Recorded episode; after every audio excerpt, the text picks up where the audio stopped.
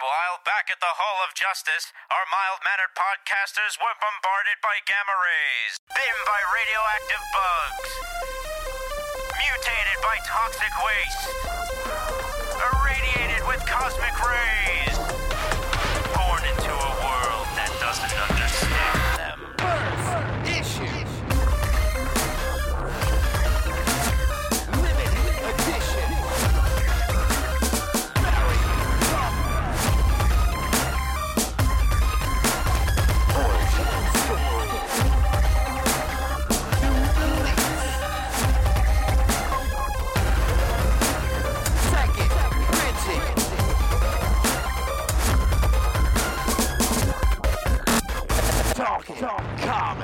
Hello, everybody, and welcome back to the Talking Comics podcast. Today is Wednesday, November 30th, I think. Yes, 2022.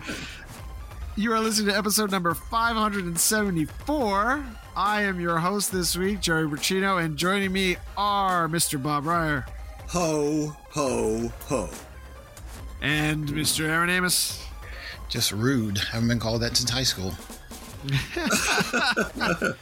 It is, uh, as you can tell, it's been a while since I've been, uh, since I've had the con, and I forgot how to do this, but I'm very excited. Steve's got a bunch of uh, great work opportunities coming up. He needs some time to prepare for. So it's just the three amigos tonight me, Aaron, and Bob.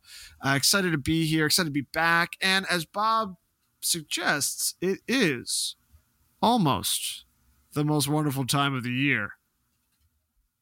Once you get to the end of the Macy's Thanksgiving Day Parade, it's Christmas officially, as far as I'm concerned. Is that what, mm.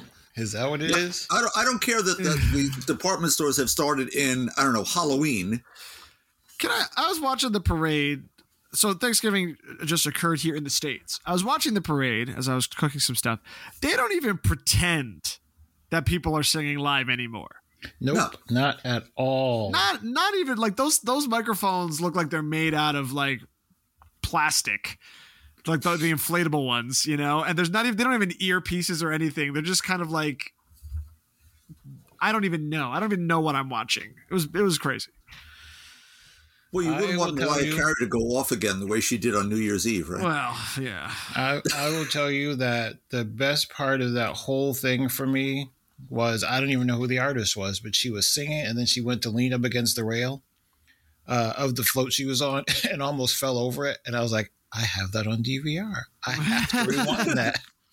I have to rewind that. Oh, she was blonde. I don't know who she was. I honestly, I think my mother even said someone punched me in the face so I can see stars because there's none on this show right now. Oh She's my like, gosh. She's just like, uh, who are these people? She really was. She's like, who who are these people? I, I was a little surprised too. Usually, I'm used to seeing like the like the the Broadway shows usually perform.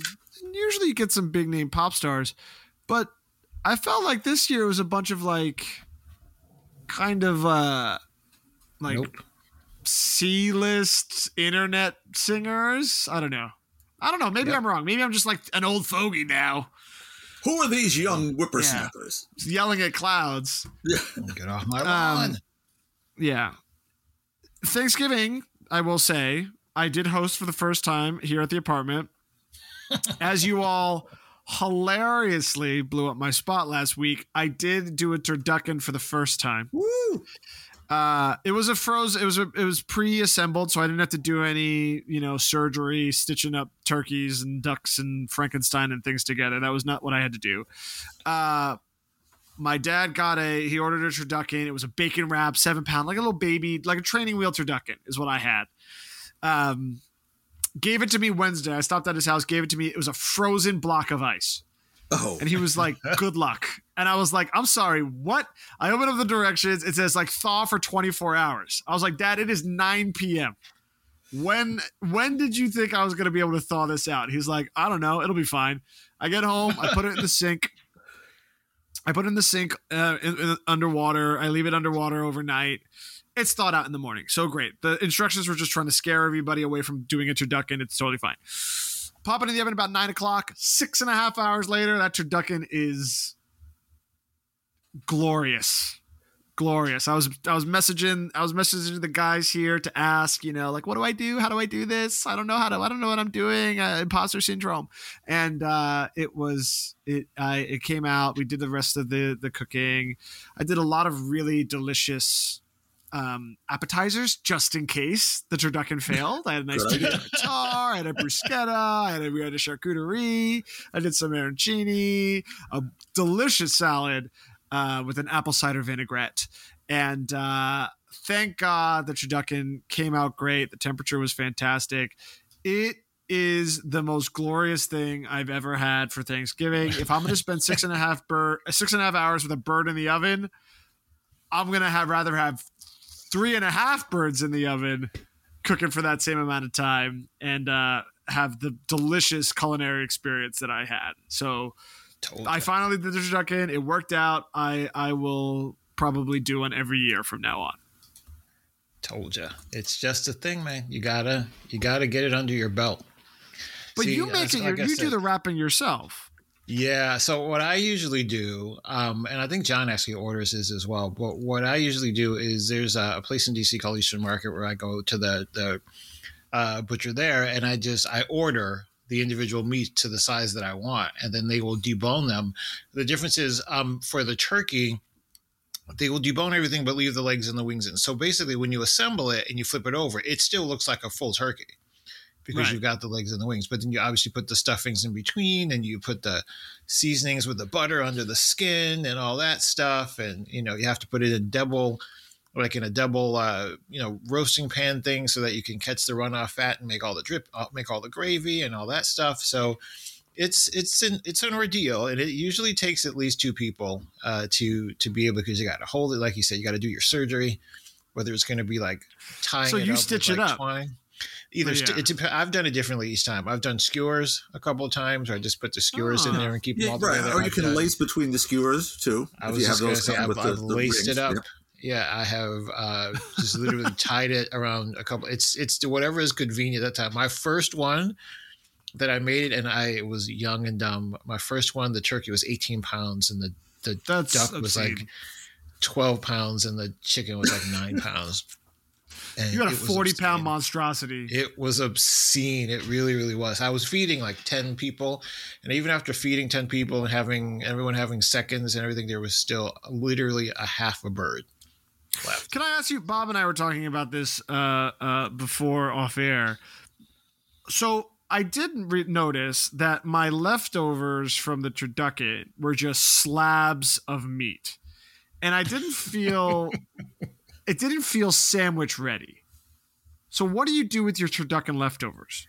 So you the key is to have enough stuffing on the side because you sort of you have to have your slice of bread, Mm. your stuffing, a little layer of stuffing, then your your meats, and then your other slice of bread. Whatever. If you're a mayo guy, you're a mayo. If you're a gravy guy, you're a gravy. If you're a cranberries guy, you're a cranberries, but then another slice of bread. That's where your sandwich comes in. That's so interesting. I don't I don't know if I would want to bite into that sandwich because then like every bite is a different meat. That's the point of it. That's the beauty I know, but that's all. that's fine on the plate, but in a sandwich you want some consistency across. live a little, cut loose, Okay. All right. take off the training wheels. Yeah, yeah, yeah. All right. So, okay. I, I made in two ways this year, just not in a bird, not in a Mm-hmm. not in a unified bird. So, yeah, I had to experiment. I, I think everyone saw. For those of you who are following us on Instagram, you saw my uh, turducken pot pie. Yeah. But then I had What's the handle? leftover. oh, at Talking Comics podcast. You know, look for our you go. You got to bisexual plug the handle every time. look, look for look for the bisexual colors, folks. That's, that's us. Um, Look for the Yeah. second post, which is Spider-Man eating, uh, having his own Thanksgiving. hey, hey, ho ho ho. Um, Set this. yeah. but yeah, so, but yeah, I had it after I made the pot pie, I still had all this leftover meat, the duck, the chicken, and the turkeys. I was like, hey, let's just make a little casserole. So I made a casserole. So I had to duck in two ways. Now, because I'm sick of it all, it's in the freezer. nice. Bob, Bob, did you do a turkey this year? Yeah, uh, it was just me, so you have to adapt. So I roasted turkey thighs, two of those, Nice. Bought some turkey cutlets, so I have the variety of, of meats. Made stuffing the night before. I still have some of that left. Made the gravy just in time. Did the whole thing. Nice. Now there are lots of leftovers, but that's okay. Did you make a cheesecake? I was gonna Well, ask. I, I didn't. I didn't go anywhere, so there's no uh, no real point to that. I ordered. I had a junior's cheesecake that I bought in a store. Theirs is okay. I thought, I thought about you, Bob. It's no Bob cheesecake. No, well, you know, I that's what I've been I told. I, I shouldn't brag, but that's what I've been told. I had to take what I could get. it was a uh, busy weekend, but a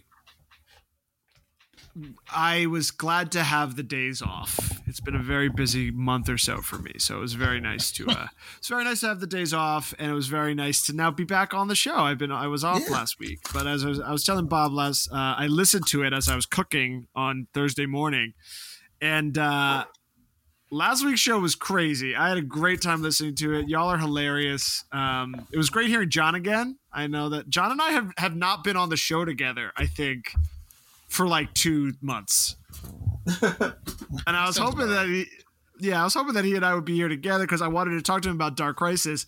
Uh, but I guess we'll have to save that for uh, our best of shows. Segue. Uh, our best of shows to all of our loyal listeners are coming up. We do have a plan for them. Uh, since I since I had a hand in architect architecturalizing these, uh, you like that? I just made that up. That was Yeah. good. Uh, hand in architecturalizing these best ofs. I I wanted to take the opportunity since I have the con to just kind of talk about some of the changes that we're making to the best ofs this year. Um, you'll still get three podcasts or so worth of material at the end of December. Uh, we're still kind of locking down the, the best of recording dates. The thing that we're going to do a little bit differently this year is how we present our best comics and comics adjacent things of 2022. We've done 11 years of high stakes Russian roulette, you know, bargaining, bribery, and bidding. Uh, it was a ton of fun ranking and points and Bob doing his, you know, mathematics and null votes and all of that. It was a ton of fun and and and I know that that uh, we've been able to do so many so much work with that over the last you know decade of the show. We wanted to do things differently this year. And instead of doing kind of competitive awards, do something that was a little bit more geared towards all of our different um, interests and all the different corners that every one of our very diverse hosts um, dive into in terms of comics. And, you know, in the past, we'd often run into issues where five hosts would bring five very different Yes. best of 2022s to the table and because we were doing these competitive awards people would often lose out and some of our very favorite things and the things that uh, perhaps we personally or individually felt were so wonderful just got lost in the shuffle or, or or lost in the conversation so to kind of remedy that a little bit we're going to do things a little bit differently this year and each of our myriad co-hosts i think there's six or seven of us now uh, rotating in and out of the show are each going to prepare extended presentations of their very favorite things of the world in comics in 2022. Um, if you want to think of them as massive lightning rounds, you can. Uh, they will be Aaron sized lightning rounds, though, running 20 to 30 minutes long. and uh, they will be wonderful, wonderful exploration. there will be wonderful explorations of, of our individual personal favorite comics and webtoons and films and TV series and video games and other movies and all and you know Comic Con panels and everything else, favorite moments from comics that we individually experienced this year, um, which will hopefully will give each of us the opportunity to have our little you know, have the dais, have the stage for a little bit, share our highlights, share our best ofs. Will we still have kind of universal categories? Absolutely. And each of our, our best of episodes will have a moment where we talk about our favorite comic of 2022, our favorite writer, our favorite new writer or artist. Um, I'm very excited because I, I threw in this category. No one said no to it, but I'm really excited. I hope we do it. Our favorite talking comics moment of 2022. I hope we do it because I think there's just been so many wonderful things that have happened on the show this year, and I hope people uh, bring some of that too. So we'll have those kind of open discussion, common um, best ofs as well. Uh, and then after we do these shows over the course of the next month or so, uh, we'll come back together in the new year like we always do after our winter break and talk about what you know piqued our interest from our colleagues presentations um, and if we were able to read any of them or watch any of them or experience any of them. Um, we'll probably open it up too to to you guys at home uh, via our new hive and instagram pages i'm sure uh, to get your best subs and the things that you would recommend to us to to take a look at over our winter break as well. Um, our hope is that this allows for a broader array of favorite things from 2022 to be discussed without that competitive um, element that often pushed things aside if it didn't get you know a second vote or anything like that. Um, I'm excited for it. I I I. I don't know how y'all feel about it. I, I felt some excitement from the room when I was running it down, but uh, I'm excited. I think it'll be fun. Oh, absolutely. I'm excited. It is a a decade of the other way, and that's been a lot of fun. And we may go back to that at some point too. But to, to have a break, and particularly with so many hosts this time around, I think it's going to be nice to have everything out there. It'll, as you say, it'll be a broad array of stuff. We all will ha- now have time if our listeners put some stuff into the pot, where before we, we were each of us catching up with, I don't know, four or five graphic novels Yeah. giant arcs of books that we hadn't read at all. So you had to read 12 to 15 books across 10 categories. It was daunting sometimes. Sometimes even coming up with the books was difficult. Yeah, Yeah. I was just gonna say it was even just difficult to be able to get all the material that was shared. Yeah. Yeah, especially because uh, on the show, I'd say over the last four years, you know, when the show started, it was a lot of big two stuff, and it was a lot of like superhero or or you know mainstream image stuff that was still doing those weekly serialized floppy story arc style comics, right? But in the last four years or so, a lot of the co-hosts that have come through are looking at things that like the webtoons or graphic novels, graphic memoirs, things that um, don't necessarily follow that model. So it was hard to sometimes fit those into those categories. I know that, you know, Steve plays the video games, right? I don't play the video games. Does that mean that Steve's favorite video games for 2022 shouldn't be talked about? Of course not. It absolutely should if it's, if it's comics adjacent. But there was never that, that category for it, you know? Um, and when we did try to do a category for it, there wasn't enough material to warrant all five or six of us to talk about it. So I, my hope is that this model will allow us to really talk about the things that spoke to us. Um, and I always felt bad, you know, when M- Melissa would bring horror comics, which, as the listeners know, I stick away from with a six foot pole. But her books were so awesome, and I would have to catch up with all of them. And even though I loved catching up with all of them, as Bob, you're saying, that took time, you know. Yeah. Um, so it, I'm I'm eager to see how it, it plays out. Uh, f- the listeners at home, I hope that you guys can get in on it too, um, and and share your favorite things as well, because you know there are things that we talk about on the show every week, or rather, there are things that we just pass over every week uh, that we kn- I know that our listeners love and uh, often ask us, why aren't you reading this? Why aren't you reading this? This is your moment to shine and to tell us, hey, take a look at this, and and you know we'll have the time to do that now over the winter break. I think last year's was Nightwing. People were honest about. Yeah. Yeah. Yeah.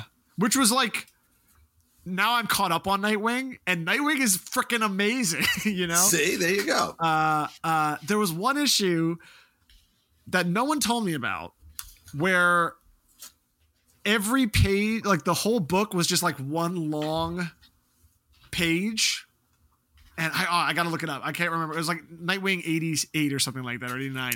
And like still have to every page was just a continuation of the next page. So it was like that Silver Surfer issue, Bob, if you remember way back when. Sure, the, that Mobius one. strip.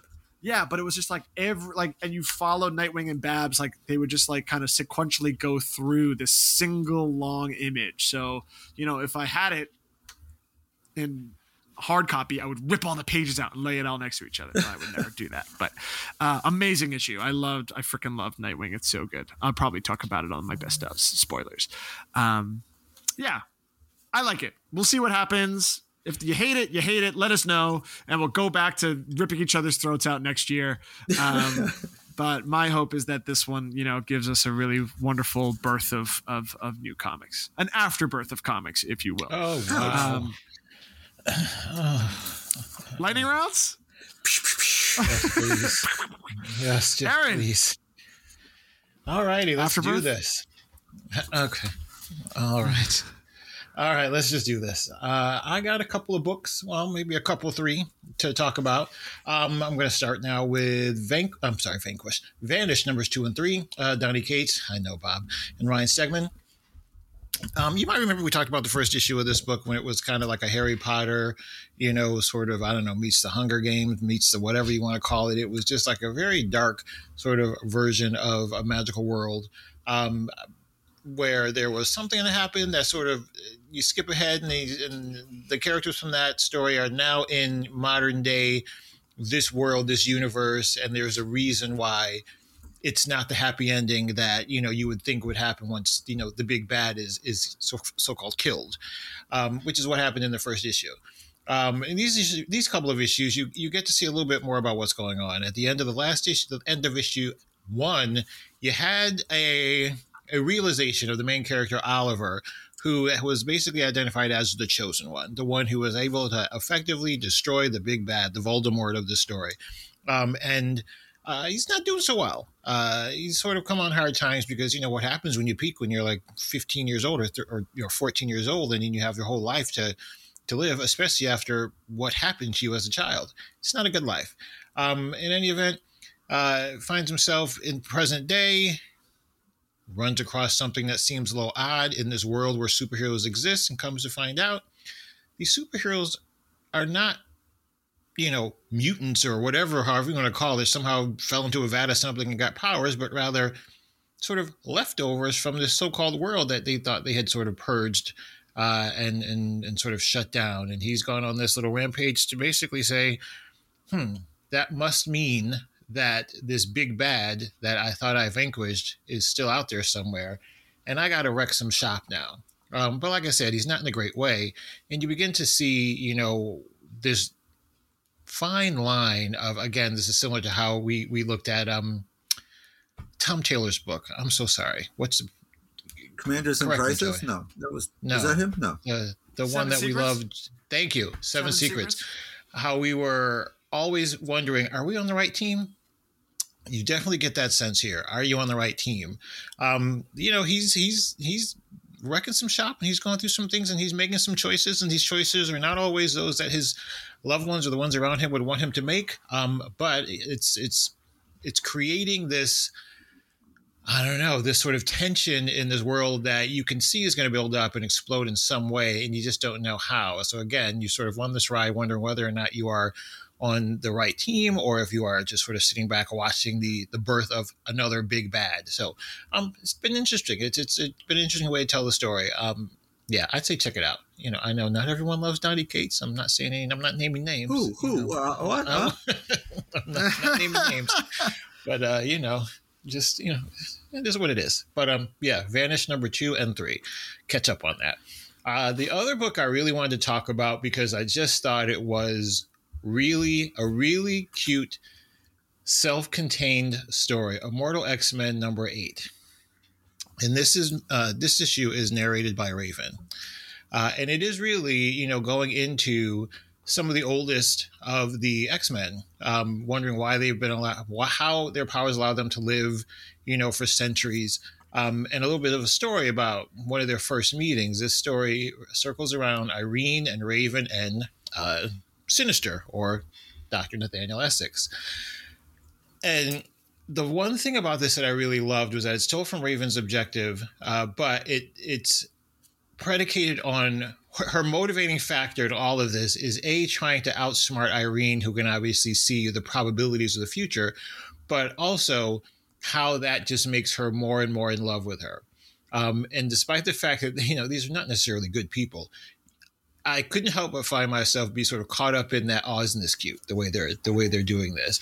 Um, you have a scenario here where there's a mystery afoot in England in the 1800s, and you're trying to figure out who's uh, you know well whatever year this was, but you're trying to figure out you know what's causing this mystery, how this person you know how these things are happening, and of course Raven now is disguising herself as Sherlock Holmes. Um, and you know, going and identifying herself as the greatest detective, and you basically get to see a little bit of background about uh, Sinister as how Sinister, you know, despite being in all for all intents and purposes human, how he's able to survive, how he's able to live all these lives. As you remember, we may, we've seen the actual real Nathaniel Essex in the X, one of the uh, most recent issues of X Men. Um, and it sort of gives you a little background as to how that came to be, and it actually calls back to one of the characters that was critical in the early uh, stages of this new world of X. I just thought this book was really, really cute, really, really fun in a weird, dark sort of way, and gave a little bit of uh, insight into what, what I think is coming post, you know, this whole Judgment Day scenario, post this. Now everyone uh, realizes that they are um, able to essentially be immortal, but also it looks like it's veering us back towards this whole we have to, the objective of Krakoa was to prepare us for the future. Um, I enjoyed this. I really, really enjoyed this. This was just, you know, it hit the spot for me this week. Again, Kieron Gillen and Mark Brooks. Um, yeah, it's basically the Irene and Raven story, which is very cute. I say check it out. Immortal X Men number eight, and that is my lightning round. Suck it, Joey. very, very prompt. Uh, I am very behind on my X Men stuff because I chose the road less traveled and went down Dark Crisis. Uh, and didn't read AXE, and, and I got to catch up on it. Obviously, um, is it how much of the X books right now are beholden to Judgment Day? This one isn't at all. Okay. Okay. All right. It's Good, really, good, I mean, good and know. the, I think X Men. Well, X Men what X Men is, but I think this recent one is not. The Mm-hmm. X Men you're going to be full on. If you're reading the regular X Men book, you're going to be full on. This one isn't Yeah. so much. So you can read this issue, this issue separately, and it Yeah. just mentions post Judgment Day in the opening liner notes, but it's not. It's not something that because this is happening hundred years ago. I've spent so much time, like like I said, I when, when DC Universe Infinite Plus Plus came out, um, I dove right into Superman's Son of Kal El, and Nightwing, and I've been catching up on all of that. Uh, I read all of, um, uh, you know, a couple of other DC series, but it just took up all my bandwidth. So now I'm like on Marvel Unlimited, like scrambling to catch up with like X Men Red and Eternals and you know Immortal X Men, Yeah. so that I'm even prepared for when AXE even drops on Marvel Unlimited. Um, Judgment Day drops on Marvel Unlimited. So I'm definitely planning to catch up. I'm obviously planning to catch up too as we get into the, the the best of shows we were just talking about because hearing you guys talk about Judgment Day the last couple of issues, I'm like, damn, I really missed out. I missed out on, on I think something that I, I really, really, really I think would have really been into. Not that I'm not liking Dark Crisis, and I think John did a good Yeah. job talking about it last week. That like I, I went back and read Dark Crisis six, and I had a lot of fun with it. So like, it's not like I mean that facetiously. Obviously, road less traveled, but I I I, do. I'm kicking myself a little bit because I'm like, oh, you Well, love those characters. Well, that's the funny thing because I mean, you say at the roll less travel. We all read Dark Crisis as well. I know, I know, I know, I know. So we just ended up talking about X Men more I- on the show. I had some big expenses uh, in the months leading up to the, the end of Judgment Day. All right, so I couldn't like you know just be throwing away money at both you know hundred dollar uh, crossover issues, and I didn't even read all the Dark Crisis like tie-in things. Um, Dark Crisis, I think young Dark Crisis, Young Justice is that the one that Chris keeps talking about? Yeah, Um, because Or that one looks uh, yeah, amazing. Young Justice. Yeah, or teen, something like that. yeah. Multiverse, Anyway, no, that's that's separate. Now, but yeah, it's- what's it's- the lag time with Marvel Unlimited at this point? three months. So I think I think the first five issues of Judgment Day, four four issues of Judgment Day, might be up there right now. Um, How long but- do you think they drop it for a month? I don't think they will. I don't think they have to. There's no there's no no reason for them to because their market share is already so high. You know, DC's trying to do anything to just like kind of catch up a little bit. Marvel's going to put out e- 80 books a, a, a month, you know. Easily with all 80 the books- Star Wars things, yeah. Exactly. It feels like 80 books a week sometimes. I Um, was just gonna so say, like yeah. They they don't have a need to to cut that release window time, you know, because people are going to turn out for those books. Um, DC, I think, is just trying to scramble to get eyes on their IP. You know, Yeah. um, there's some weird stuff coming out this week, but it looks really cool, so I'll definitely be hitting it up. But yeah, I um, I'm excited for Dark Crisis to end. I'm excited to catch up with Judgment Day because I do feel like I haven't read a lot of X Men recently because I've been so behind on the crossover. But it's good to hear that the last couple of issues have been kind of uh, self-contained. This yeah, this one was really you really like it. It was really cute. That I've never been hundred percent on board with Raven and Irene, especially because of the way that you know Raven got Irene back. But seeing them in this light, it's it's really cute. It's it's it's Yeah. fun. They're great. They're great. That's a throwback to a, a different era of, of comics. It was pretty amazing when for that couple of years where there weren't X Men in anything or no Fantastic Four because of someone had a snit. Yeah. And now the X Men are back everywhere. They're, they're uh, heavily into the new Captain Marvel storyline, Yeah. bring us back to the Brood. Yeah. And And, the Fantastic bringing- Four has had two series. Yeah. Yeah. And then then they start bringing out not only are there X Men there, but you know at one point I think we were all just thinking there's going to be just the the main X Men characters. Now you, you're like they're reaching back into the coffers and bringing out characters that you're just like, wait, what? Honestly, that's what's been missing for years. You know, the, Mm-hmm. when Bendis was doing his run, uh, and then it got handed over to like Lemire and and and that gang too. They were like it was like the X Men and also like the time displaced versions of those same X Men, and, and like those are those are the main characters of the line. It was like you got two Cyclops and two this and two that. So mm-hmm.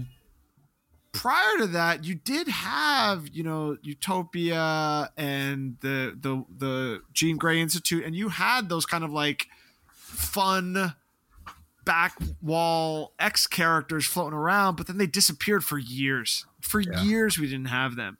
So it's really glad. I'm really glad to have them back. I'm glad to see the the, the, the franchise really just exploding. Um, I gotta catch up. I'm really, I, I it's it's it's so much. I, I gotta. I haven't read any X Men Red, and that's the thing that I like. I feel like I have to read before That's I jump into the Judgment Day. For I know. other reason I than to see it's Storm's good. hair. I know it's good. I know. I know. I know. It's it's my biggest regret. I've been reading New Mutants, and I love New Mutants. You know, Vita did amazing work with with those characters. Um, so it's it's got new new writers now, but I I love New Mutants. But yeah, I fell off X Men. I fell off Immortal, and I got to start X Men Red because I just I was like, oh, I'm not doing Judgment Day, so I'm just gonna put all these on pause. But I'll catch up. I'll catch up. You will. We believe in you, Joey. Yeah, We have faith. Vanish sounds fun. Donny Cates. Yeah, it's it's it's yeah. I, I did not know what to expect after that first issue, but they sort of that he's doing a good job of, of drawing and creating this character that's not exactly straightforward, and you know, Yeah. it's, there is no one who believes in him. Let me put it that way. When when was the last time we got crossover? I don't even know. Was that um, this year? Yeah. It Yeah, was. Did this it year, actually yeah. finish, or was it still? Was it summer? I feel like I it was think I think so. don't Late summer, maybe August. It didn't finish. Something crazy happened at the end, I remember. I thought it did finish. Did it? Wait a minute. We're supposed to know these things, guys. and we Yeah, like this is our literal job. I mean, We get paid the big bucks for this. I'm I'm leaning into it finished. Crossover. All right, here we go. June 2nd is when the uh, second volume came out. All right, let's see. I'm gonna. I'm just gonna scroll off to the the last panel. No, it didn't finish. I I, I remember what happened. Oh, you want to know what happened? I'll spoil it for you right now. I read it. so at the ahead. end at the end of the book, right? Donny Cates is like yeah. the character Donny Cates Oh, that's right. Okay, yeah. is yeah, like is like bleeding out, and he's like, "I'm just the writer. If you really want to stop great. this, if you really want to stop all this, you have to." And then it says in big letters, "Kill Geoff Shaw," which is the Yeah. artist on the book. So that that's what happened, and that was back in June. Spoilers for crossover, everyone. If you haven't read it, it, only helps if you say spoilers in the beginning of the. Yeah, yeah, yeah. Spoilers for crossover. Spoilers for crossover. I'll put it in the show notes. Um, I love that book. Donny, Donny Cates, this is why we changed the best ofs because we would be like, Donny Cates. And then half of the people on the show would be like, Rah! and the other half would be like, no, we love Donny Cates. So this, this is why we changed the best of so that we don't get into those spats, right? There you Well, I, I'll I'll, yeah, I'll plead guilty. Yeah, I, that's me. You know, um, now Bob feels attacked. I've loved some of what he did, but he followed Jason Aaron twice on books I loved and went in directions I wasn't happy with, and that'll that'll do it. That'll Right, always right, do it. Yeah. Oh, speaking of here, let me. I'll do my lightning round next because I was very surprised to read a Jason Aaron book this week. Um, not that I don't like Jason Aaron, I love Jason Aaron, but I was surprised to read a Jason Aaron book that wasn't like Avengers BC or whatever the heck, you know. like, um, I read Once Upon a Time at the End of the World, number one, from Jason Aaron and Alexandre Tefenkgi, who you might remember from uh, The Good Asian, uh, Lee Loughridge on colors. Who, by the way, Lee Loughridge, Yeah. awesome. Like, talk about like a staple of the industry that just like pops up on books, and I love Lee Loughridge. Mwah, fantastic work. Um, Nick Dragotta does the last two pages of the book too. Okay, so this one I'm not, I'm not going to spend a lot of time on. Post-apocalyptic story opens with this um, girl named Mezzy. She's like rowing a boat covered in like Mad Max spikes through like the toxic sludge that will become the oceans, you know, and she's like rowing through the cities.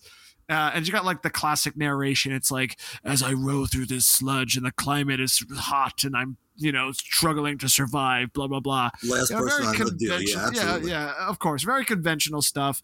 She like comes across a tower and in the tower she meets this boy named uh Maceo um who's like got food and supplies and things and they have a little bit of a meet cute. You know it's that kind of it's like an apocalyptic you know meet cute. Uh Mezzy's like I don't want any of this and she like she's like screw you I'm gone runs away. End of the book spoilers. Uh Maceo's like no I'm coming with you ha ha ha and he's like got an oversized bag and he's just like tagging along and it's a it's like a really cute story and i'm like all right jason aaron i'm surprised that this is such a conventional post-apocalyptic romance story then you turn the page on the Oh. last two pages and it's like many years later flash forward in time and the sky is on fire and one of the characters is like on a stone slab being sacrificed by demons and i'm like what happened like what is going on here? We jumped way out there. Um so so honestly he got me. He really did. I was like okay do i want to read this like po- more post-apocalyptic nonsense? But then that like flash forward in time to like you know the gates of hell opening up i'm in. Let's let's see how this goes. Tefenkgi's artwork is fantastic. As i said lee Loughridge does some fantastic work here as well. Um Jason Aaron, it's fun to see him not doing a superhero book here um, and kind of getting to let loose a little bit. It's always fun to see, you know, these artists and writers that we see so often in, in on that superhero side of comics doing this kind of work. We mentioned Seven Secrets before with Tom Taylor, um, watching you know Tom King doing Love Everlasting. You know, so there's I'm really excited to see what Jason Aaron is able to do with this. Um, okay, so well, what do I want to do next? Let me just quickly say too. Andor, if you didn't finish Andor on Disney Plus and you're a Star Wars fan, it's awesome. It's really fantastic. Um, I'm a huge Rogue One fan. Andor has been that kind of mature political intrigue, rebellion version of Star Wars that I haven't seen in a long time done so well. Um, it was 12 episodes, which I think is like one of the longest things I've ever seen on Disney Plus. Yeah. I I it's been going since like September. I've loved every second of it. A couple of slow So- moments here and there, but I love it. It's fantastic. You're gonna say, Aaron? Carolyn and Hugh made fun of me and Melissa actually because for whatever reason I thought episode six was the final episode. They're just like, "Did you see Andrew this week?" I was like, "Wait, what?" And they're just like, and it was like The they were like talking about like episode after nine. credit sequence, maybe. I don't know. yeah. Oh, I was just like, oh, oh, it seemed awfully final when they blew up that thingamabob, and oh, that No, wasn't man. it. Oh, okay. No, Well, I guess I, No, I guess I got to catch up. it goes places. Um, but that's what I liked about it. It it did not shy away from the consequences, uh, which is you know unheard of in a lot of these kind of you know. Uh, Joe, uh, you, you mentioned fantasy. Rogue One. I really enjoyed the heck out of that. Even knowing that it's a prequel has to get to certain places, Yeah, you were so engaged so by clever engaged. writing and again the consequences of what could happen and people accepting their own consequences. If you're saying Yeah. this is like this, I may have to dive in. And I haven't It's- so far. It's awesome. And they did announce a second season, also of 12 episodes, probably dropping in 2024. Also show run by by Tony Gilroy. Um and it's gonna it's gonna be the 12 episodes kind of like following up on what just happened in this season, leading right up to where we see Andor and Rogue One. So it's gonna kind of like fill in that that gap Cool. um, which I'm excited about. Okay, so that's all. That's the the, the lesser stuff. I did want to take a few minutes though to my lightning round starts now. Uh, haha. Um, I wanted to take a few minutes to talk about uh, Ducks Two Years in the Oil Sands uh, by Kate Beaton of Hark a Vagrant um, Hark. fame. Yes. Um, this is Drawn and Quarterly graphic memoir. Clocks in at like 450 pages. Um, I saw it. I saw it last week when I was doing some, you know, comic shopping around the the holidays, and uh, I love Kate Beaton. Obviously, this is nothing like what you would expect from from those those wonderful comic strips that you probably read on Live Journal or Tumblr or in Hark Vagrant if you bought it, um, which is obviously how I know Kate uh, Kate's work. So I'll just read a little bit of the solicit here. Um, before there was Kate Beaton, New York Times bestselling cartoonist of Hark a Vagrant, there was Katie Beaton of the Cape Breton Beaton, specifically Mabou, a tight knit seaside community where the lobster is as abundant as beaches, fiddles, and Gaelic folk songs. With the singular goal of paying off her student loans, Katie heads out west to take advantage of Alberta's oil rush, part of the long tradition of East Coasters who seek gainful employment elsewhere when they can't find it in the homeland they love so much. Katie encounters the harsh reality of life in the oil sands where trauma is an everyday occurrence yet is never discussed. So that's that's the premise. This is a memoir, graphic memoir of Kate Beaton's basically 2 years working in these oil factories um, and being you know homesick and impoverished and struggling as a recent college grad with a degree in art struggling to find who she is and dealing with the very real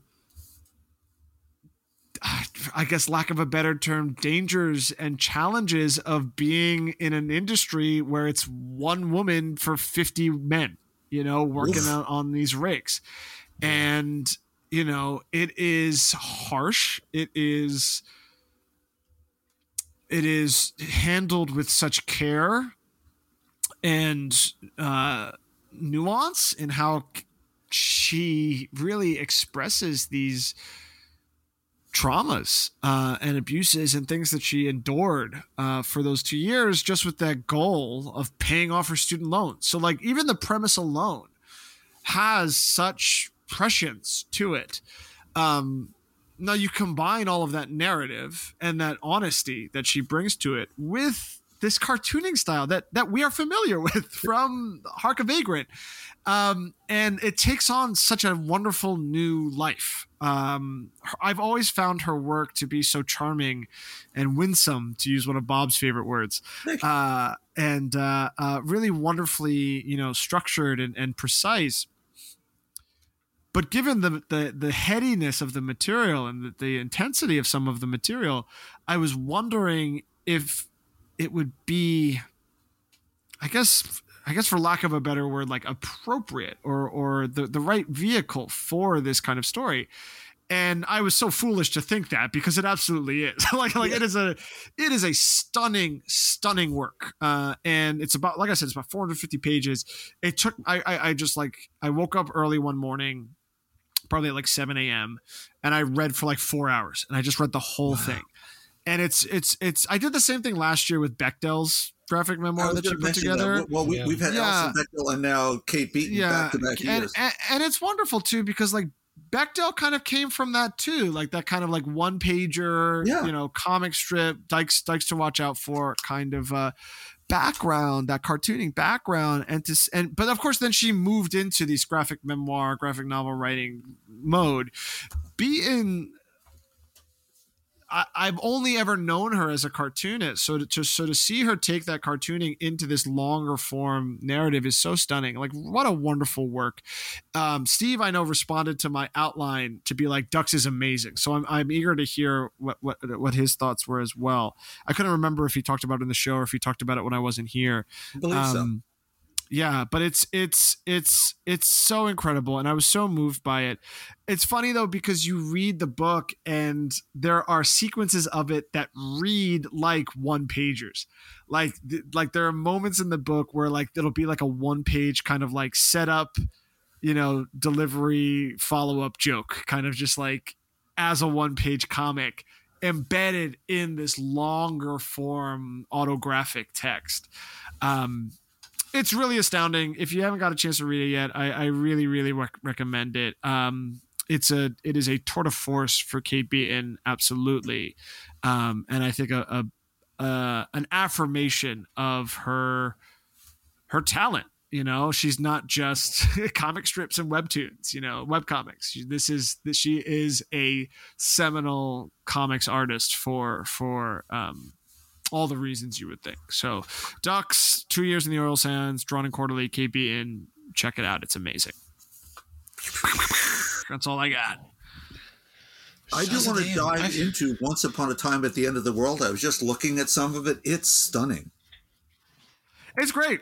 Tefenkgi is one of my favorite artists. I loved Good Asian. It was amazing, and uh, uh, the it is such a cool book.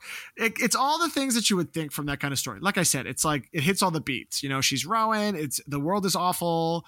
This other guy who's been sheltered and like you know has had food his whole time during the apocalypse. Like they like you know butt heads a little bit, and she's like, "I'm gone," and then of course he's like, "No, I want to come," and you're like, "Okay, we're just going through it," but then it takes a turn.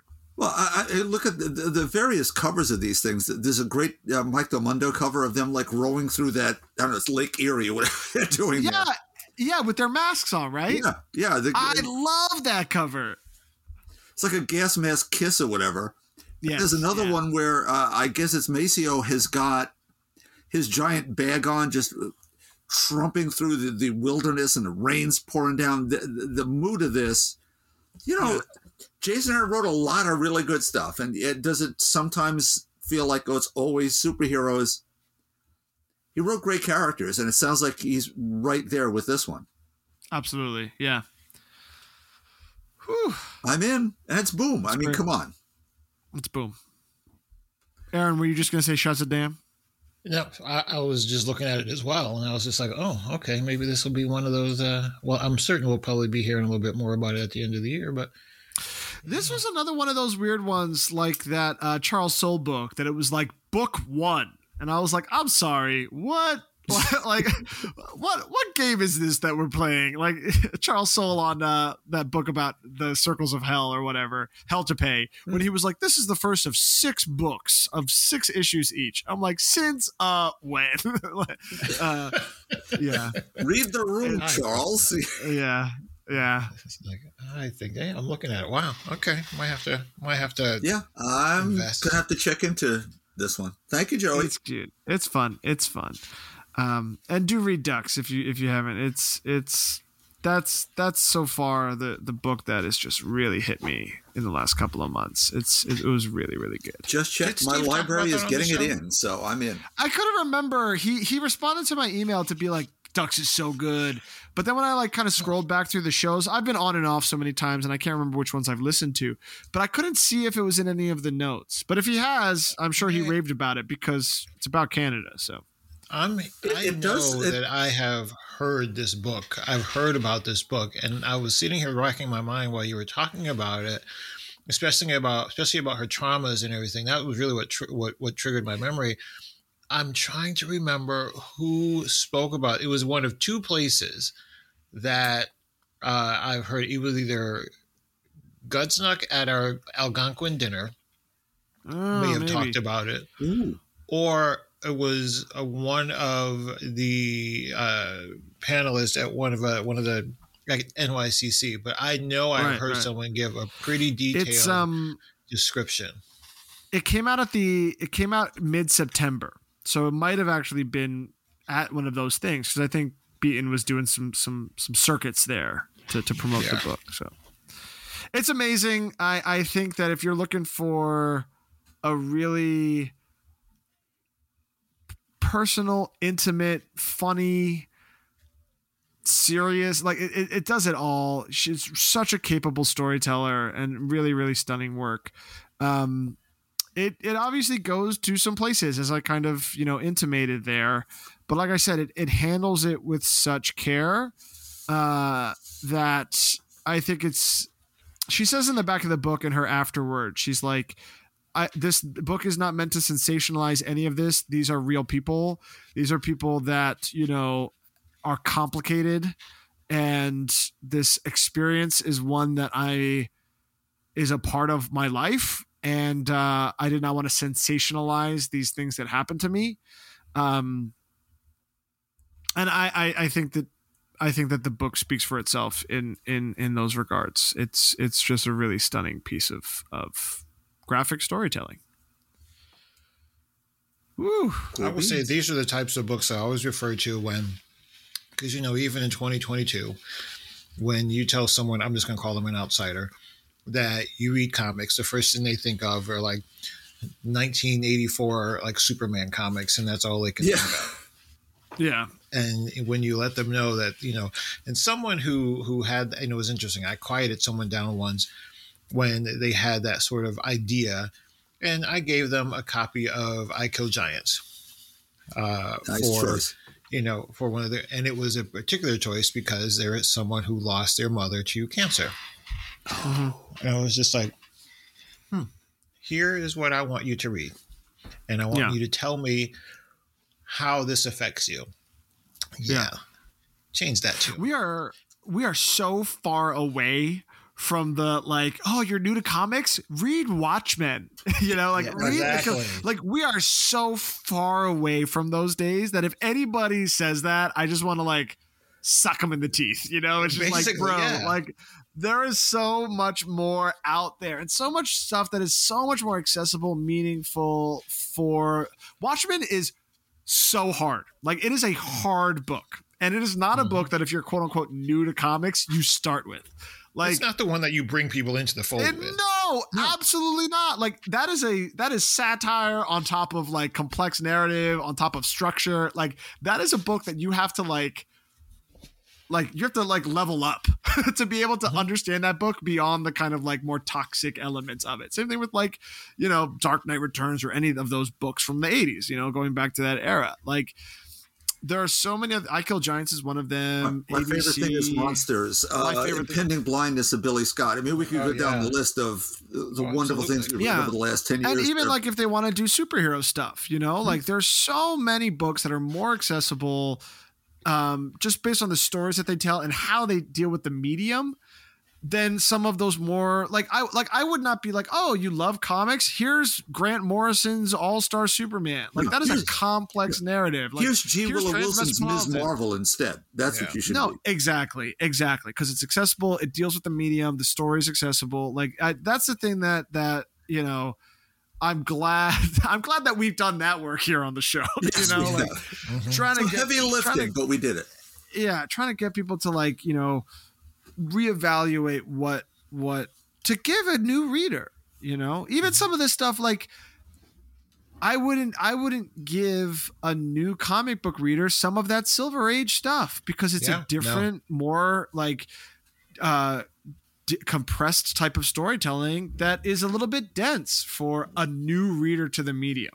Well, also Once they it's- wet their toes a little bit, go for it. Go read those old Fantastic Four. Go read that Spider-Man stuff. Go read Chris Claremont's X. Right, but if it's like, going to take you a half an hour to read a Claremont X Men book, yeah, exactly, yeah, but also because they're written how should we say it there some of those books are written with the tone of the day you Yeah. know so if you are someone who benefits from Ms. Marvel because you see yourself or other people of color you know having these experiences you're going to have a little bit of a culture shock if you go back and read you know like a, a 67 superman or something like that or, or you know what I great mean? Scott, Lois. Exactly.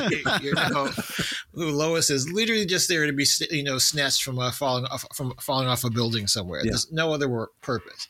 You're gonna you know, you're gonna have a culture shock there, and you're gonna see that story told in, you know, like 700 words a, a, a bubble. You know, you know, like you too. said. Yeah. Exactly, Which, and it's going to take you know- six hours to read it, but I, you know. and I've gone back and I've read arcs of of those books and I've loved it. But I've also been reading comics for a long mm-hmm. time, you know, like mm-hmm. and you have the the you have the discourse, you have the the language to be able to to process that, you know. Um we do we teach I Kill Giants. One of one of my colleagues teaches I Kill Oh. Giants during the uh, graphic novel unit. Yeah. Um yeah, it's it's uh yeah, something to think about, you know. I'm Um, sure we've all given that as gifts to people, right? Oh, I Kill Giants? Yeah, 100%. I've given I Kill Giants. I've given ABC many times, which, by the way, Aaron, I don't know if I've told you enough. Thank you for for that copy. It, it I, I love it so much. Um, uh, I love Yeah, that there's just- me a picture. there's so many pictures of, uh, there's so many, there's so many comics that I love that I love to gift. So, yeah. Um, Bob, you ready? You ready for this preview lightning round you got going? Uh, there is some of that, so let's let's just dive right in. I'm going to start with something that's only comics adjacent, but will definitely interest the fantasy film buffs out there who might not know of this book or even the film it covers. The book's called War Eagles, and it's by David Conover and Philip J. Riley, and they put together a beyond comprehensive look into what the back cover describes as the greatest motion picture never made. Now, between 1938 and 1940, Merian C. Cooper, who was the producer of the original King Kong, he reteamed with that movie's pioneering stop motion artist Willis O'Brien to begin work on War Eagles, a technical extravaganza with a plot. Okay, here we go. An expedition discovers a lost world filled with dinosaurs, ape men, plus a race of Vikings who fly around on the backs of giant eagles. During their encounter with these folks, word comes to the team that the Nazis have launched an air raid against New York, and the Vikings agree to come back and help, resulting in an aerial battle between Nazi fighter planes and giant eagles over the skies of New York. Now, due to some studio problems and the outbreak of the actual Second World War, the project was abandoned. Now, this amazing book, chock full of behind the scenes info, rare photos of animation tests, production notes, scripts, like three different versions of the script. It, they bring it back to life, if only on the silver screen of your mind. I I bought this as a gift for someone, had to get one for myself once I saw it, and I'm I'm just knocked out by this. And a quick side note: rumors are that the director of Sky Captain and the World of Tomorrow, Kerry Conran, was interested in reviving this project, but sadly that never came to pass. But if you've got a movie fan in your in your Christmas list, War Eagles, not a bad gift at all. Joey mentioned previews. Yeah, I, weird shipping schedules this week, so I'm a little early, but here we go. The Batgirls 2022 Annual by Becky Cloonan, Michael W. Conrad, Robbi Rodriguez, Rico Renzi, and Dave Sharpe was a book length story with a Freaky Friday premise. As due to some mystic shenanigans, Cass and Steph find themselves inhabiting each other's bodies Get out of town. which isn't the greatest thing with both Cass's mom, Lady Shiva, and Steph's dad, the Clue Master, in town. Get out of town. Yes, indeed. This is very much in continuity, by the way. So it spirals out of the regular series and heads right back in. So if you're a Batgirls fan, you need this annual. This isn't like a throwaway. This is the real deal. You're going to need this one. Another book I got because, well, stuff. Justice Society of America number one. Geoff Johns, Mikhail Yanin, Jordie Bellaire, Rob Leigh, plus a whole bunch of big guest artists too. Just another fascinating trip through JSA history, although not the way we've known it up to now. As Geoff Johns is, and I'm not saying this in a bad way, making this up as he goes along. We're introduced to Helena Wayne here, aka the Huntress, daughter of Selina and Bruce. I mean, sort of like the way she started back on Earth 2 in 1977, but we're also in a future 26 years from now. And she's assembled a new Justice Society whose roster clearly rankles Power Girl, as they're all legacy villains, and that includes Solomon Grundy, Joey. Hell yeah. You throw in some mysterious Doctor's Fate doings, and we're headed into, or perhaps backwards toward, some really fun stuff. I'm loving what's going on with this, the whole JSA stuff and the Golden Age that, that Johns is doing, of course. Now, here we go. What finally, I mean, what can you say about a story that features two Lokis, two Beyonders, Ascendant Nebula, Galactus's mom, the one above, above all, and a bunch of Lee Kirby Ditko Heck monsters? Well, it's Defenders Beyond number five, of course, by Al Ewing, Javier Rodriguez, and Joe Caramagna. The non team arrives at the House of Ideas, which was last seen back in Loki Solo Series a couple years ago, is their final quest. And it's frankly indescribable in a lightning round, so you need to pick this up and the trade too, because you should. Now, for you America Chavez fans, the one above all, archivist of all the Marvel Universe stories, tells her that nothing that was made is ever lost. Can Ewing Rodriguez uh, please do an America series and bring her moms back, please? Just bring everything back. Exactly. Bring it all back. Bring it back. Uh, I'm done. No more- I'm done. No more coming out of a vault in Long Island. Uh, no, God. no. exactly. Jeez. Uh, we've done a lot of screaming at clouds tonight on the show. Yes, we have. Um, no, I, I, America Chavez yeah. and White Castle all come out of the same vault. that's that's another that Defenders is another series on my Marvel Unlimited like must read list. Um, I I'm so excited to to like I keep opening it up and then being distracted by Nightwing's butt, so I I keep you know jumping back over. Um, I'm glad to hear Justice League, not Justice League, Justice Society and Batgirls are awesome this week because one, I'm always hesitant on the annuals. So I was like, oh, do I get the Batgirls annual? So uh, the story you described makes me absolutely want to Oh, pick up the got it. annual this week.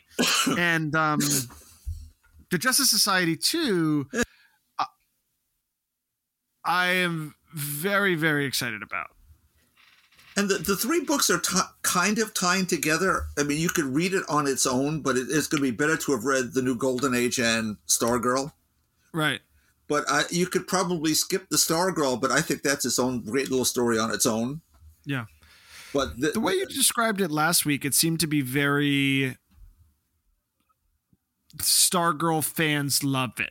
very very TV oriented in, in in that's more the vibe. These other two are a little more grown up, so to speak. Sure. I mean, there's there's some dark stuff here, and there, not that there isn't in the Stargirl one, but but again, Geoff Johns created Courtney Whitmore to honor his mm-hmm. lost sister, and mm-hmm. so it, it's always going to have a lighter tone to it. That's just his his way of telling that story. But if- anyone was going to bring back the JSA, it's Geoff Johns. Cool. Yeah, no, I'm ex- I'm eager to to to read that. Who's the artist on that book? That is Mikel Janín with Jordie Bellaire on colors. Oh.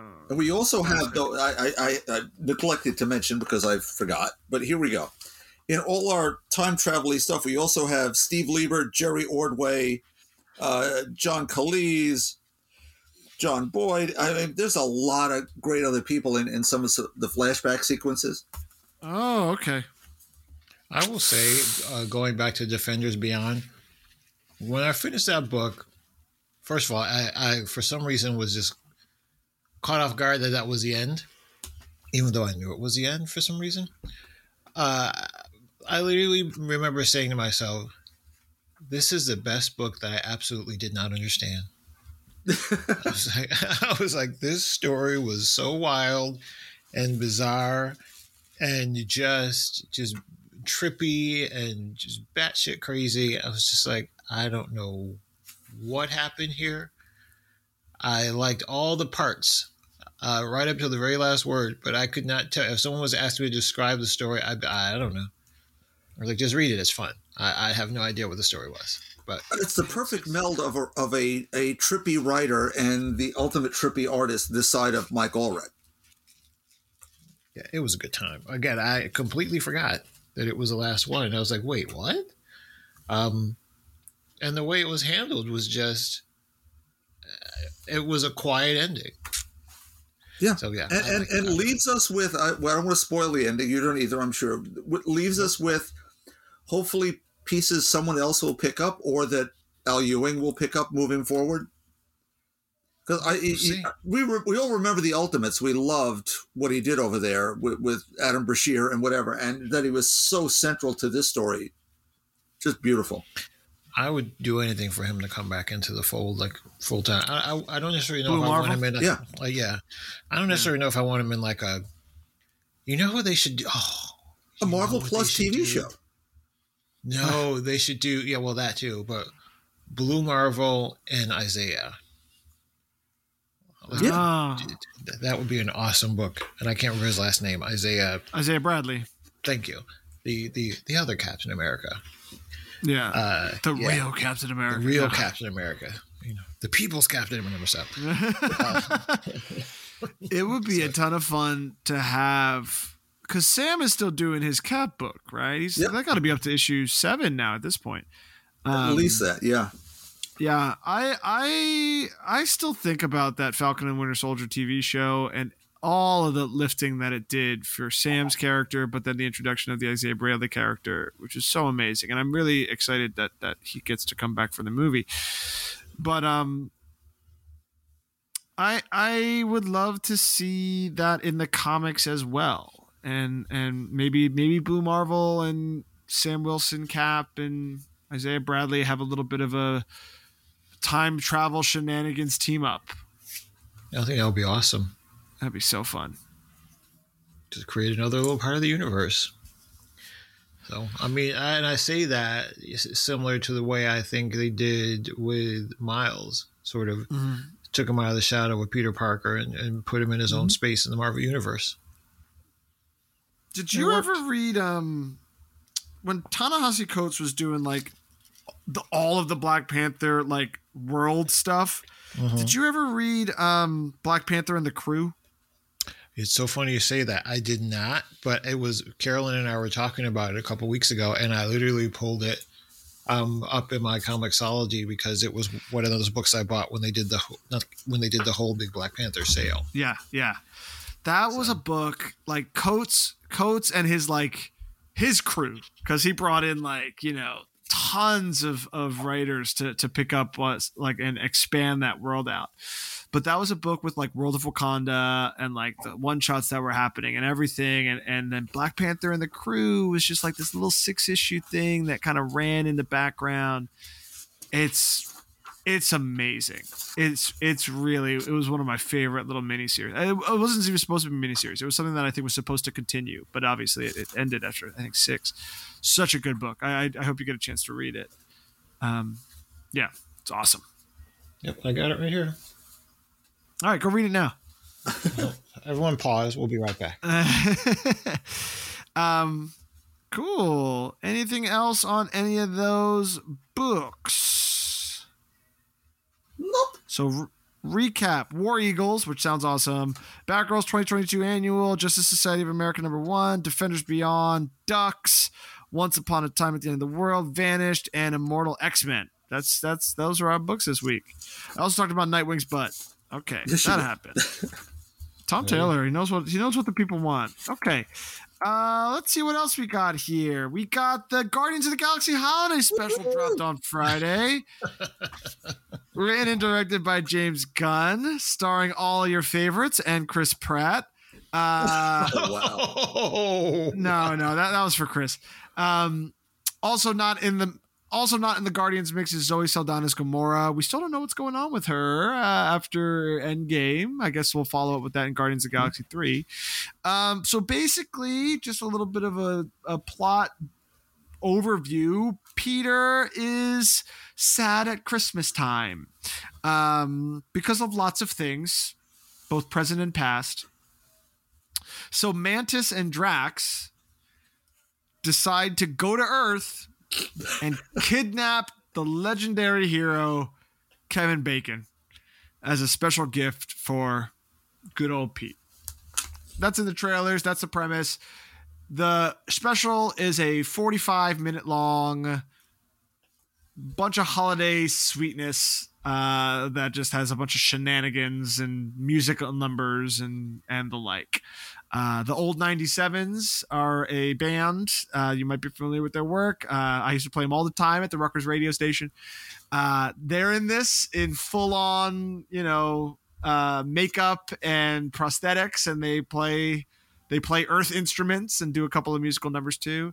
Um, I had a ton of fun with this. I I the Guardians are a tricky they're they're a tricky bunch. Uh, er- everyone has fond memories of the first film. Second film, a little less fond for a lot of people. And then, of course, they do show up in uh, Infinity War and Endgame, and and obviously, as we know, Chris Pratt's Peter Quill uh, destroys the whole universe in that one. Um, basically. basically. Uh, so and we haven't seen him since. It's been five years, I think, since we had a Guardians kind of solo film. So here we have a little holiday special before Guardians of the Galaxy 3 comes out next year. We meet a couple of new characters, see a little bit of the new status quo. Um, but I, I actually did have a lot of fun with this.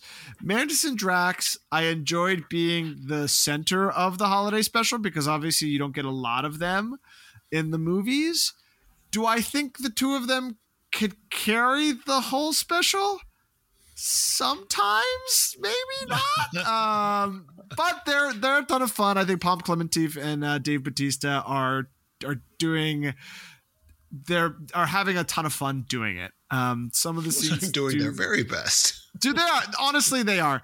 Uh, and there are a couple of scenes where I'm like, let's do another take on that one. Uh, but um, but I, I think that they, they're clearly having a ton of fun. The whole cast is clearly having a ton of fun. Say what you will about James Gunn.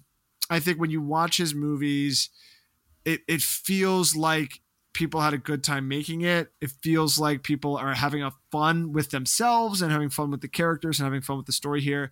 And he also somehow manages to get a little tear out of my eye Yes, every Oh, damn time. And you wouldn't think it with the Guardians of the Galaxy holiday special, but at the very end, it gets there. I had a nice little moment at the very end. Um, they, he, he gets you right in the heart there, um, too. Uh, Bob, I know you watched this too. What were your thoughts? Absolutely, absolutely loved it. Again, the the crazy premise of uh, let's go to Earth and kidnap Kevin Bacon, who we first see he's, he's on the phone with his wife, Kyra Sedgwick, and uh, uh, it's apparently his real house on top of everything else, Get out of which is town. pretty impressive. Um, I mean, it, it's just those two characters, Mantis and Drax, would not. They wouldn't understand exactly what was going on, and so they don't. and so this great hero that becomes a whole a plot point, and it's just filled with heart. A lot of fun stuff. Th- There's some action, which is kind of bizarre.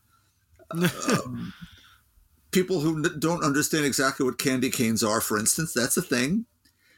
What was real was really thrilling for me is not that the mantis we've seen in these movies is Steve Englehart's from back in the day.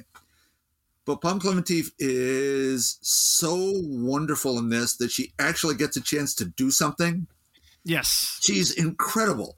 And it's please give her more to do in these movies than just make a little pronouncement here and there. She can carry entire scenes and is a great foil, as is Drax for her back and forth. I love the whole thing. Love the music in it. Yeah. A couple of reverses and twists that we don't quite see coming. I didn't. I especially that big one near the end. I loved it. I've already watched it twice. Yeah, and I, I- I'll say this too: like the one thing that the Guardians movies have done that you forget about a little bit because we're, we're, we don't see them a lot is they're beautiful movies visually. I, I there's they're very visually s- dynamic films. Yeah, the new set of Knowhere is pretty incredible.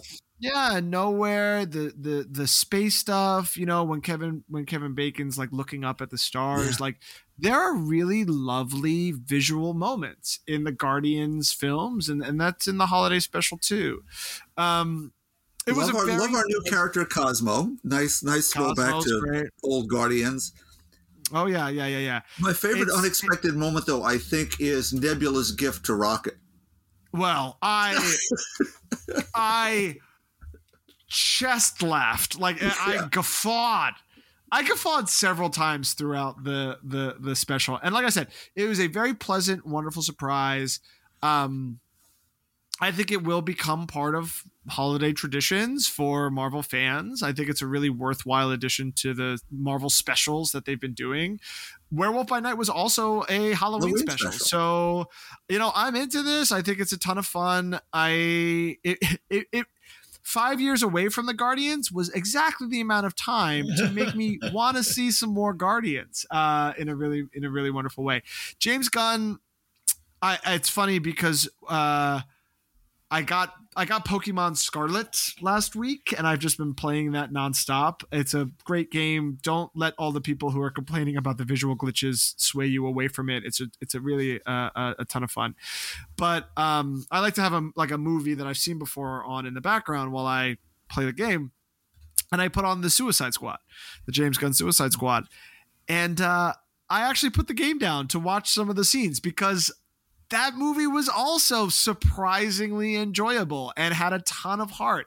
Um, Gunn, you know, it's funny. He comes from this like B movie background. He's a trauma guy going all He's a back. trauma guy, but and perhaps because of it, actually, now that I think about it, there is such a streamlined mode of storytelling that he does that you know he, he they're they're heartfelt they're sincere especially as they are doing this gross out blood splatter you know or schlocky sci-fi stuff right there is a heart to it that i think comes from that low budget background And that's in That- that's in that- Slither. That's even in Super.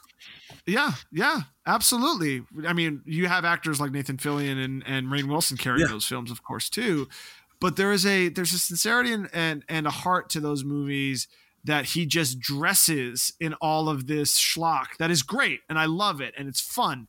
But like I said, I cried at the end of this at the end of this special, and I was like, "Damn you, James Gunn! Damn you!" uh, he really got me there. It was it was really really wonderful, and of course as we know, Footloose is the greatest story ever told. So I was very excited to see Kevin Bacon playing Kevin Bacon here. Um, Didn't and they having get so much About three different know. versions of Kevin Bacon too, as things happen. yeah. What did you say, Aaron? I feel like I read a story that uh, he, he and Kyra Sedgwick got screwed by Bernie Madoff. Probably didn't. I think so. Didn't we all? So glad to know they rebounded. Um, yeah, yeah. It's a ton of fun. If you haven't watched it yet, do. I think it's a great addition to the holidays.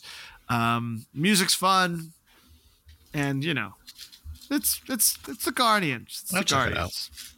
And you get you get like- some more Groot, you get some more Rocket. I feel like based on you know my casual observation of the chats, we have found Chris's version of Damian Wayne. Oh, that's what you should do. Whenever Chris is on with you and, and Chris does their Damian Wayne Mhm. quip, you should do a Chris P- Pratt quip. Yeah, yeah. I feel like it was made very clear. As you, as if, boy, I wish you guys could see the chat sometimes. But then again, I'm glad, I'm glad you can't. but I was sort of just like, I think we found it. I think we Yeah, found her yeah. Damian Wayne. Yeah, just post Chris Pratt gifs to the Talking Comics chat, and that I think will really, especially the Jurassic Park ones, Jurassic World. Excuse me. Uh, uh, how about go all the way back to he's in Jennifer's body? Yeah, I was. He was. He played another like like college bro in another Yeah, 'cause movie. he's that definitely I- he's he's a definitely a ROTC Police Academy bro in Jennifer's body. It's like wow, I Yes. didn't remember him in that. What a jerk he is in that yes. There was another movie that I he just like showed up in that I was watching the other day. Oh man, like like er, like mid two thousands. Chris Pratt is highly. Oh, Wanted. I watched Wanted the other day. The Really? James He's? McAvoy, Angelina Jolie. Yes, He's he is there? James McAvoy. Yes, he's James McAvoy's douchey Yep. coworker. Yes, who- I forgot that. Wow, yes. girlfriend, yeah. Yes, and I was like, "What the hell is Chris Pratt Yep. doing in this movie from 2008?" That movie is a mess, and I had a ton of fun watching I was it. gonna Uh, say uh, that's the funnest mess ever. It really is just it's ridiculous. It makes no sense. James McAvoy is like foaming at the mouth, screaming in every scene, and he's like, every scene, he's like.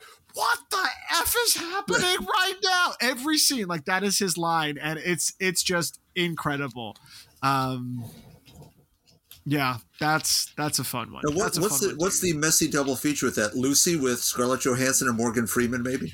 Ooh. Oh my god, that would be fun. You know what movie I also love? Uh, watching Wanted made me remember. I love that movie Salt with Yes, me Angelina too. I do. Yeah. I didn't That, love that. that. That It was movie watchable. I didn't love it. Yeah.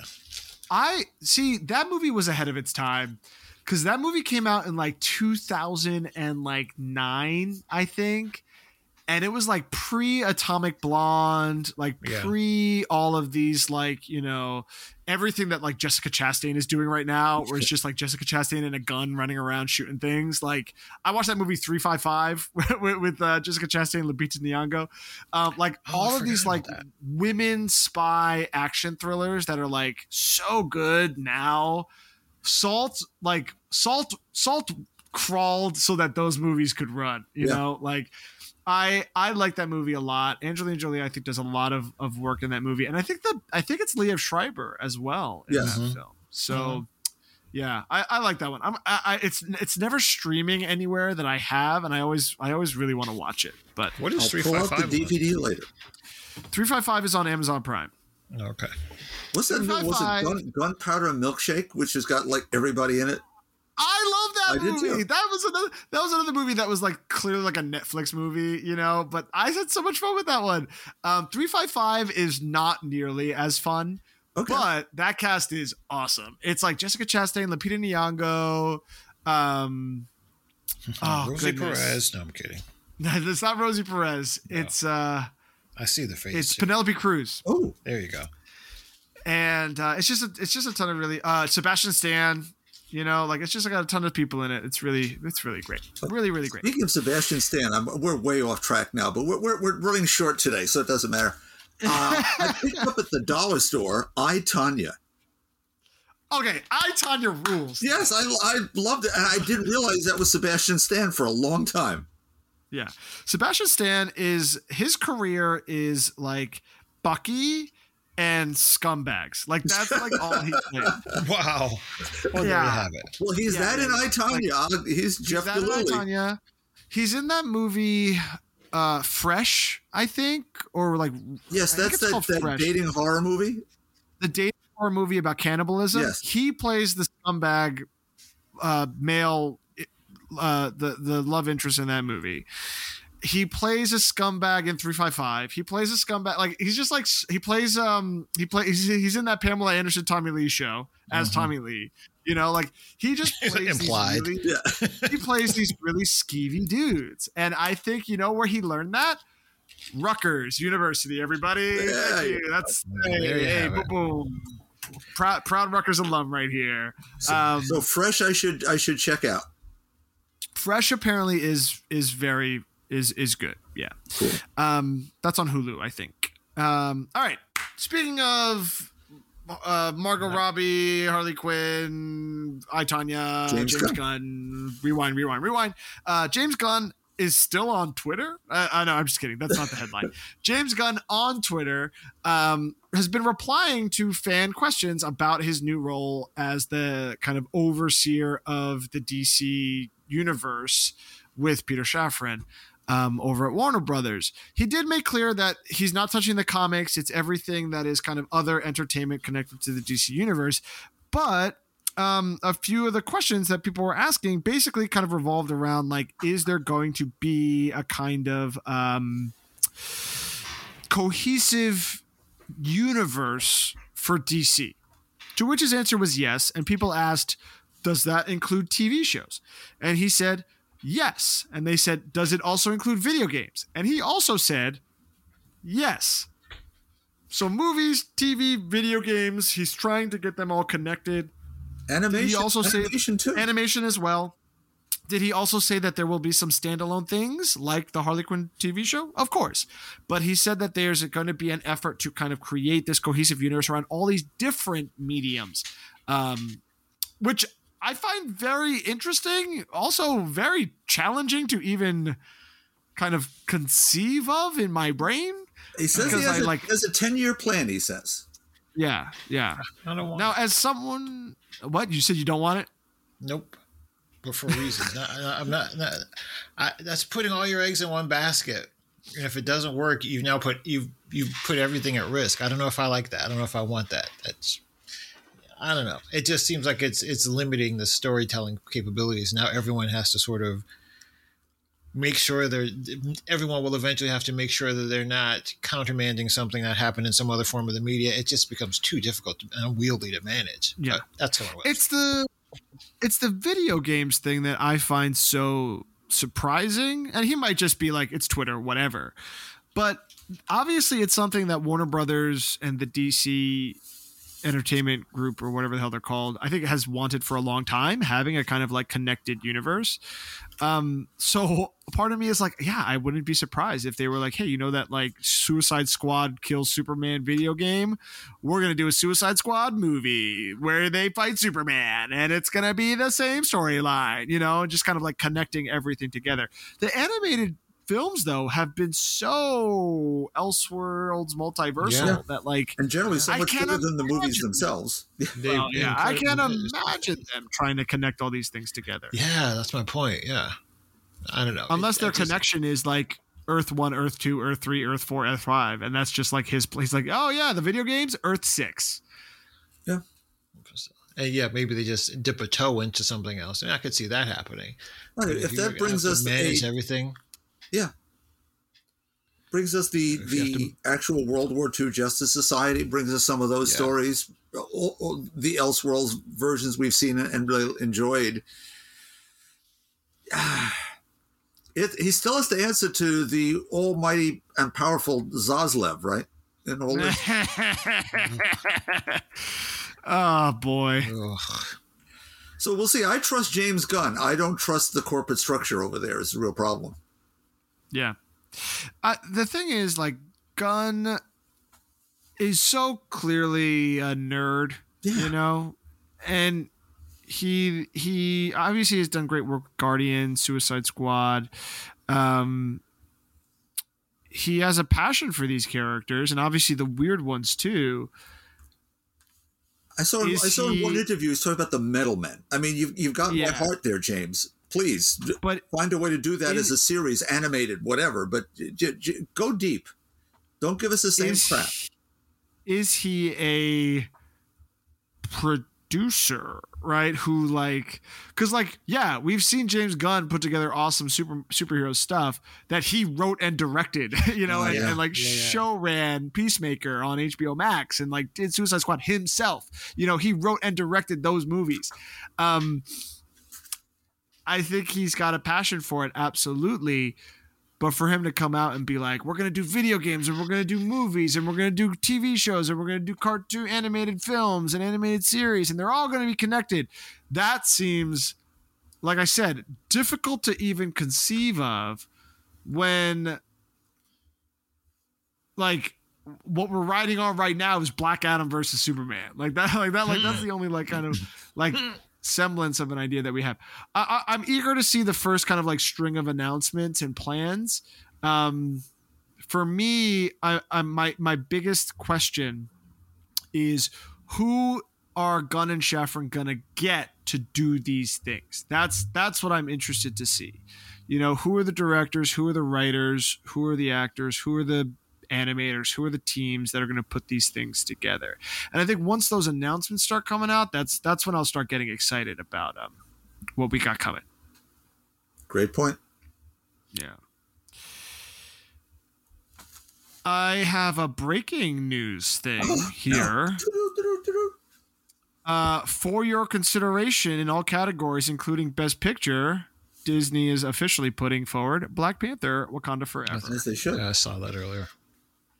Yeah, Makes sense. appropriate. Yeah, Black Panther uh, did win Oscars for the studio last time around. but it's it is beyond just a superhero movie. We, we talked about it when we did the review. To me, shorn of superheroics, it's it's an old fashioned Hollywood epic on on the War and Peace, Doctor Zhivago, Lawrence of Arabia, one of those kind of things. Yeah. Big uh, big things, small things, all in in perfect combination. Yeah, if I had a vote, they'd get one. You're not in the uh, your IMDb credit didn't get you an Didn't Academy get, no, no, no. Being a contributor to Doom, the Roger Corman Fantastic Four documentary, doesn't get me a vote. I should I try that though. I'll say, hey, look, I'm I'm a movie industry professional. Yeah. Yeah, yeah, yeah. I um I don't even know really what has come out this year. I've been so disconnected from everything. Um but I think Angela Bassett has just received so much Yeah, acclaim powerful. that I could definitely see her getting a nomination. Um, the film, I think overall too, I think Black Panther: Wakanda Forever could get a nomination. Um, yeah, it's really interesting to see how far Marvel Studios has come um, to to kind of put that out and to have people just be like, yeah, of course. Yeah, we, we we agree. Yeah, that's true. I, there was a time where we just putting the Marv the MCU moniker on something would have been like, yeah, okay, you're gonna sit in that corner over there. Yeah, We're, we're not They always did. I'll this never spot. forget this. Yeah, I'll never forget this moment. I was watching the Oscars. It must have been like it mu- Uh, when Ultron, I think, came out or something. One one of the Avengers movies, and the Academy had. I guess it wasn't the Academy. It was ABC or whatever. Had the Avengers actors come out. It was like Scarlett Johansson, Chris Evans, Renner, Downey, Hemsworth, Ruffalo. Like the six of them came out to present like the Academy Award for Best Visual Effects or whatever. And the nominees were like The Avengers and some other movie. And the award went to the other, Other movie, movie. yeah. And- Some Oh, period I was piece like- where they oh. re- they replicated rooftops or whatever, right? yeah, yeah, yeah, yeah. And I'll never forget that moment. And I was like, and I was like, they will parade these Marvel actors out to get eyes on this telecast. And they will they will dangle that Academy Award in mm-hmm. front of Kevin Feige as much as he wants, right? Um, and this was obviously pre Black Panther. Um, but I will never forget that moment to be like, yeah, if they put the Marvel name on anything, they're just not gonna give it them the award. Nope. And I think there were people in the Academy that just like didn't do that. Black Panther obviously broke the seal on that, of course. But it hasn't happened since, I think, you know. And I and I'll never forget. I think I think like uh Suicide Squad won like best makeup or something over Guardians, I think, or something. Like it was just like some movie clearly beat a film mm-hmm. because it had Marvel on it, you know, or at least like again, just like in my estimation as But here's the thing: you, you you talk about that group of actors they put out on the stage, all of whom are in well, well respected, smaller, independent movies, nominated for awards, won awards. Uh, Because they're in a Marvel movie, all of a sudden they're they're terrible. Yeah. not worthy of attention, stop. But then genre movies going all the way back, uh, I, I don't consider Silence of the Lambs a horror movie. The only horror movie actor to ever win the award was Fredric March for Dr. Jekyll and Mr. Hyde in 1933. Mhm. It's a thing. Comedy's a thing too. Oh yeah. Yeah, that's true. Oh, yeah. Com- oh yeah, guys. You you make something a comedy unless it's like a comedy drama or something like that. Mhm. Yeah, you're not going to get anything. That's why there's all there's still to this day all that blowback about Whoopi Goldberg getting it for Ghost. It's like, well, that was just a sympathy Oscar when they didn't give it to her for the color purple. Yeah, well, That, that, that does happen. She was great in Ghost. She's the heart of that movie. Yeah. uh, so, yeah. Stop, people. There's, there's always something. Anywho, Yeah. Anywho, what books are we looking forward to this week? Are there any books this week? Uh, I talked about a yeah. couple that I, I, I got to look at early. Uh, Strange Uh, number eight. Cap symbol of freedom, liberty. I, I get them all confused. That is number seven. I supposed to be this week was Wonder Woman Historia number three, but that's gotten pushed to December, sadly. Yeah.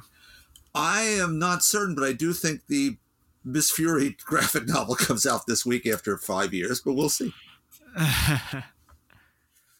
That's it for me. It's That's light. it.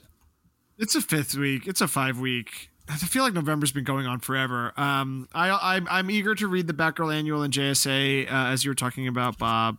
Um, the Nightwing annual comes out this week. Superman Kal-El returns. I might check out. I am a huge Superman fan, so I'm excited to see that. That beat in Dark Crisis Six was awesome, and I leapt up out of my seat when it happened.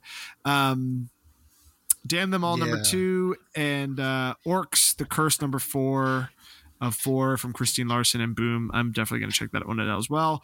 I'll just mention this because uh, I'm sure John will be reading it. Avengers Assemble Alpha number one comes out this week. Um, John, I'm sure will report back on all of our Avengers uh, uh, goodness uh, uh, next time he's on. Aaron, are you picking up anything up? What's in the what's what does Steve say? What's in the pool? what's in the What's in What's in the slush? pool? What's in the pool? Well, first of all, we'll have to talk offline about that reveal in Super in uh, Dark Crisis that last week, but we'll get to that later. Um, so yeah, Batgirl and JSA, obviously. Um, Superman. I think other than those th- other things that you talked about, I got Strange Academy Finals uh, number two. I think is coming out. Dead Lucky number four. Wildstorm number two, and then Flawed number three. I believe are coming out this week, and that's about it. Nice. Yeah, it's always hard. Five weeks in a in a month.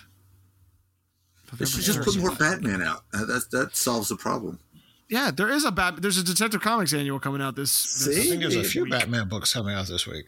There always are. There always. Are. I saw like Punchline is still running. I'm like, damn, I fell off that book. It was great, but I fell off that book real quick.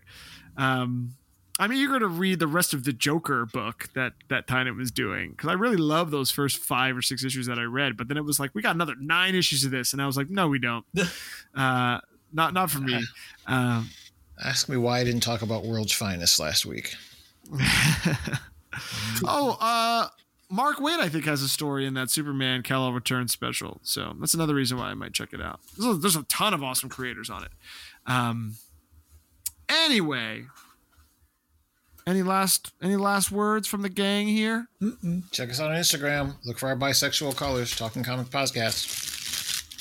Yeah, it's a it's a beautiful logo. You know who made it? This guy. Okay. Um, what's our okay? So our Instagram is at Talking Comics Podcast. Correct. What is our Hive account? That I do not know. I assume that Chris was going to be here. Um, I don't know, actually, to be honest with you. Hive Talking Comics. Let's see what comes up. Oh God, I don't know what any of this is. Yeah, I, I think it's too early to get results. I've tried that. Yeah, it doesn't seem to work the same. I don't know what any of this is. I think we are still on the Twitter at Talking Comics. Um, I have actually downloaded my data and gotten off of Twitter entirely. So I'm gone from the twit. Um, I'm still on the Instagram. Uh, I still have the Facebook because of that one group chat that's still going, and I just can't get off of it. You know, even though we all have cell phones. Um, you know, that's that's all that. Uh, so if there's no if there's nothing else, we have reached the end of the talk, this week's edition of the Talking Comics podcast. As always, you can send us comments or questions through our email, podcast at talkingcomicbooks.com.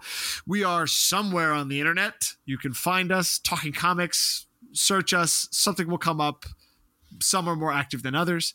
Um, we are we'll be back on talkingcomicbooks.com soon. I know that Brahman was talking about having some writers meetings coming up, so that will be definitely uh, up uh, shortly, uh, probably in the new year. And uh, yeah, Bob, where can our listeners find you? I don't have to worry about the Twitter, so it's just the old fashioned email, Bob Reyer at talkingcomicbooks.com.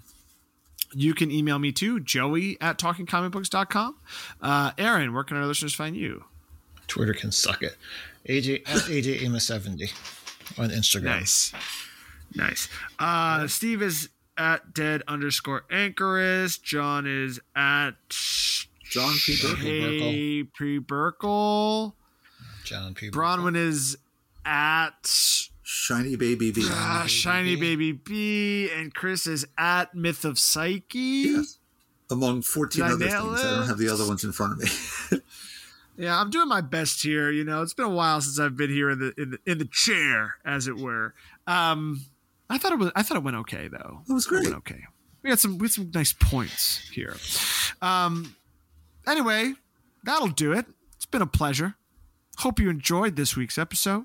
And until next time on the Talking Comics podcast, to be continued. Dun, dun, dun. Whew. Touch and go there for a second. I was like, I don't remember how to do this.